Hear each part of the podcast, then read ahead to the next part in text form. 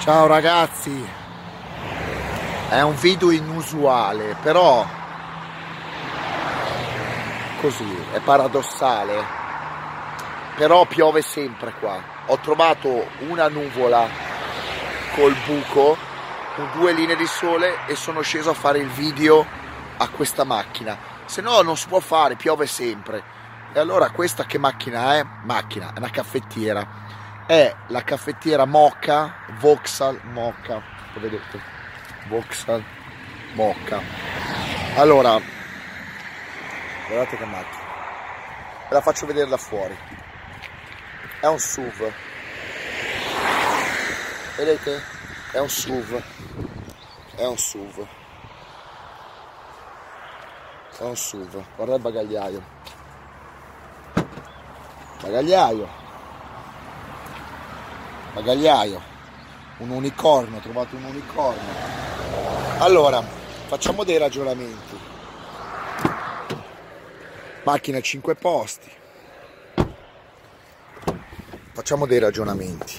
Facciamo dei ragionamenti. Voglio fare dei ragionamenti. Voglio fare dei ragionamenti. Perché tanto fuori fa freddo, eh, fa schifo. Ve l'ho fatta vedere. Ma io voglio parlarvi della Mokka, della caffettiera, no, nel senso che l'ho guidata per centinaia di chilometri, centinaia, sotto la pioggia, di giorno, eh, di notte, eh, in città, in autostrada, provincia, ovunque, quindi qualcosina ne ho capita, qualcosina ne capisco.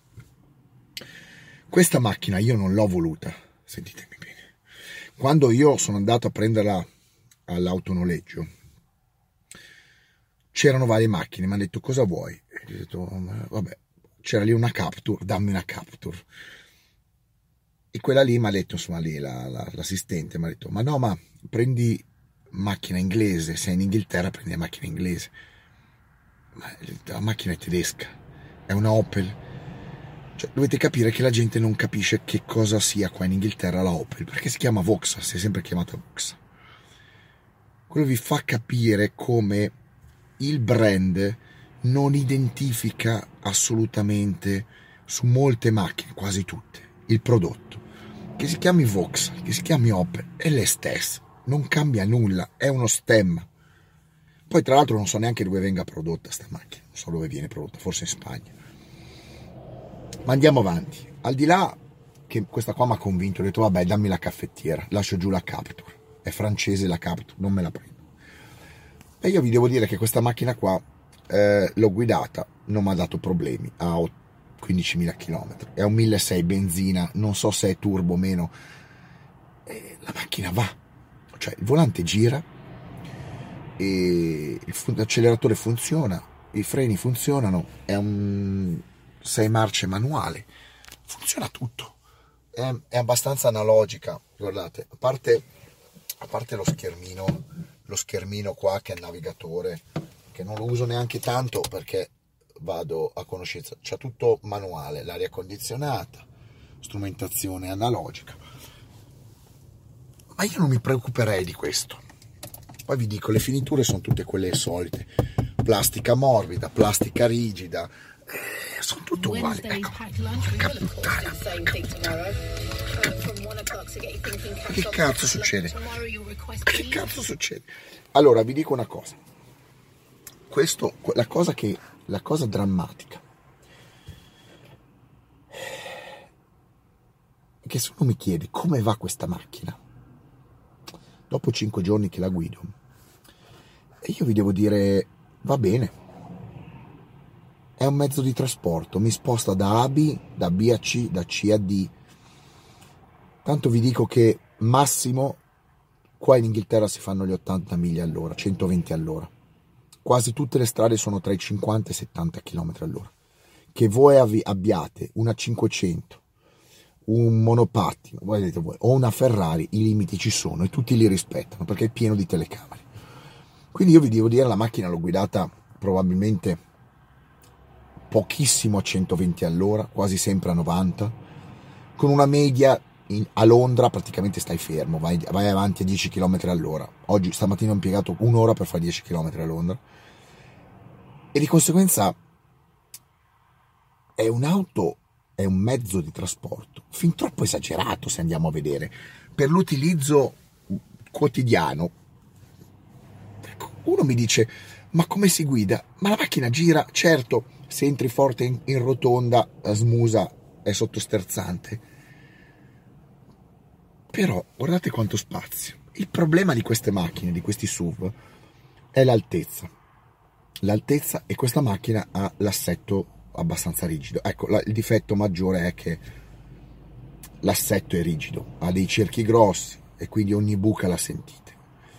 E poi è alta, sentite il baricentro che è molto alto, quindi la macchina non, non rolla, però la sentite che tira, che, che è pesante, che tira verso l'esterno.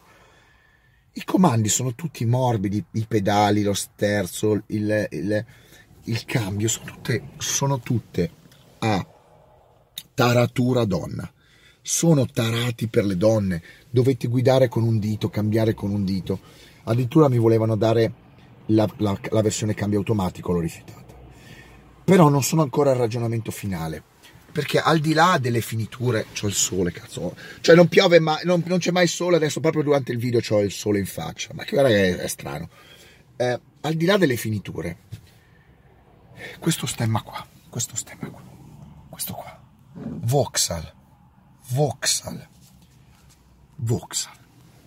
Se voi ci mettete Opel, qua in Inghilterra non sanno perché, che cosa sia l'Opel, ho già detto. Però, se al posto di Vauxhall ci mettete Peugeot, se al posto di Vauxhall ci mettete Kia, se al posto di Vauxhall ci mettete Volkswagen, qualcuno sa darmi la differenza tra questo mezzo e qualsiasi altro fatto da un altro costruttore?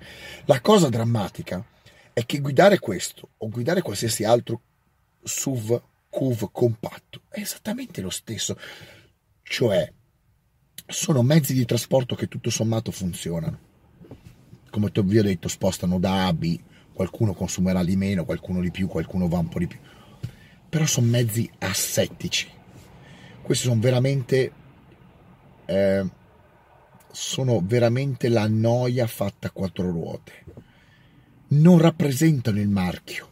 Siamo in un'era in cui, se voi prendete degli stemmini a caso e li mettete su varie macchine mischiandole, la gente non capisce cosa sta guidando, non gliene frega neanche niente in realtà, e capite che ragiona esclusivamente per ideologie eh, proprie. Ah, la Volkswagen va meglio della Opel, la Opel va, va meglio della Peugeot, la Peugeot va meglio della Kia. Secondo me vanno tutti uguali sti robi qua. Ehm, alla fine quello che costa meno è quello più furbo. Sono macchine sprecate. Capite che qua dentro io sono alto, porca puttana sto co... Sono alto e qua sopra cosa ci, cosa ci deve mettere uno? Un elmo con le corna, un elmo vichingo? Perché queste macchine sono enormi? Questa è una macchina enorme dentro, ci sta un sacco di roba. Perché devono fare queste macchine così grosse? Che tu vai, per esempio, a Londra, non riesci a passare da nessuna parte e ci sono macchine ancora più grosse e consumano, perché la sezione frontale, il C X, eh, le, le, le gomme larghe fanno consumare. Per quale ragione, se la gente poi va in giro a cinquanta, ottanta, novanta all'ora? Io non capisco, non capisco, non capisco, non capisco il senso di queste macchine. Non capisco il senso di queste macchine. Non capisco la gente che, si per, che perde tempo a parlare attorno a queste macchine, a dare dei giudizi. Io, adesso, io non sono un giornalista, ma guardate che io li capisco i giornalisti a un certo punto. Perché se io dovessi descrivere questa Opel Mokka, questa Vauxhall Mokka, io non saprei da dove partire. Cioè, io dovrei accendere la telecamera, guardare la macchina, dopo quindici secondi senza aver detto niente, spengo la telecamera. Ma cosa uno deve dire attorno a questa macchina, che ha quattro sedili, che ha quattro ruote, c'ha un volante, c'ha uno schermo? Sono tutte uguali, sono tutte banali, sono tutte scontate. Sono tutte, per carità, perfette per muoversi da A a B a novanta all'ora. E allora perché sovradimensionarle, dargli tanti cavalli, dargli tanto peso, se il reale significato è muoversi da A a B in velocità limitate al codice stradale perché non ti fanno andare più di quello? Cosa cazzo me ne frega che questa macchina faccia duecento all'ora? Non li toccherà mai nessuno i duecento all'ora con sta macchina. Cosa cazzo me ne frega che la macchina sia pesante milleseicento chili perché è alta, larga, eccetera, che non serve tutto sto spazio. E io parlo della Vauxhall Mokka, della caffettiera qua, che ripeto non è un prodotto fatto male. Se io dovessi chiudere gli occhi e, e valutarla a occhi chiusi, probabilmente sarebbe a dare gli stessi giudizi su altri, come su altri Q V o S U V. Quindi non posso dargli una colpa alla Opel di essere così banale o alla Vauxhall così banale, perché sono tutti banali. Il problema è: ha senso produrre macchine così, o siamo a un punto che è meglio non produrle e cercare di un, una vera evoluzione del prodotto? Perché così è uno spreco. Questo è uno spreco. È uno spreco di prodotto, uno spreco di materiale, uno spreco di tecnologia, uno spreco di tutto. Non hanno senso queste macchine. Qualcuno dirà: ma sono comode, si fa, ma non hanno senso. Non hanno più senso. Questo è il vero cambiamento, non è tanto la macchina elettrica ad essere il vero cambiamento. Farò un altro video qua su Londra, perché ho parlato con molte persone del settore. Il senso dell'evoluzione dell'auto è cambiare il protocollo, il paradigma dell'oggetto auto. Così non va più niente, così non serve, così è inutile, così è uno spreco. Non è possibile muovere questi tombinoni a novanta all'ora, settanta all'ora per tutto il paese. Adesso io sono in Inghilterra, ma poi parlare Germania, Italia. Con, per che cosa? Per muoversi da A a B? Con quale risultato reale? Si possono fa- fare delle auto diverse per muoversi con lo stesso comfort da A a B senza avere questo tipo di caratteristiche. Un prodotto banale, come tanti, e che è difficile da giudicare. È tal... un mediocre non riesce neanche a dirgli sì, sei bravo o non sei bravo, sei mediocre. Preferisco parlare di quelli bravi o quelli di non bravi. Dei mediocri, prodotti mediocri, meglio lasciarli ai mediocri. Quindi ho parlato di questo perché qualcuno mi ha detto, ovviamente parla della Mokka, della caffettiera. Non, è uno spreco. Questo è l'unico video che farò su questi mezzi qua, anche perché guardate soltanto lo specchietto, lo specchietto, lo vedete? Lo specchietto, io ogni volta che guardo lo specchietto, mi devo, io devo entrare in macchina con un travel gum, ogni volta che vedo uno, questo specchietto, guardo di, di canto, di lato, mi viene da vomitare. Neanche gli specchietti sanno fare, hanno una forma che ti viene il mal di mare a vederlo, ti vengono le vertigini e giù di travel gum. Perché? Perché è tutto storto, persino lo specchietto è storto. Comunque, Eh, al di là di questo, materiali, spazi, eccetera, è un mezzo di trasporto come tanti anni. Io, tanti altri, posso anche capire la gente che li compra a quindicimila euro, ventimila euro, non sa più cosa comprare e si compra sti tombini di S U V. Va bene, ma questi qua sono robe da destinate a essere buttate via fra tre anni, cinque anni. Sono oggetti usa e getta. Non lo so, non è il mio concetto di auto. Se devo trovare qualcosa per muovermi da A a B, cerco almeno di trovare qualcosa che mi muove con un, un certo tipo di gusto e stile. Poi la gente non è tutta appassionata e quindi, non essendo appassionata di auto, si compra i tombini. Però la gente che compra i tombini deve stare zitta e non può parlare altro che di tombini, perché non è in grado di dare giudizi. E troppa gente parla senza poter in realtà permettersi di parlare. Non ha capacità critiche di prodotto, non ha conoscenza, non ha nulla e parla. Parlate di tombini, limitatevi a parlare di tombini, o state zitti e ascoltate. Ciao, ditemi like, extra like, mega like. Devo muovermi da qua, ho trovato l'unico punto in Inghilterra dove c'è il sole. Devo tornare all'acqua, devo cercare l'acqua. Guardate, guardate il sole, devo cercare l'acqua. Parto, eh? Torno al sole, magari domani sto già meglio con la voce. Un disastro, guardate, un disastro, la prima uscita è un disastro.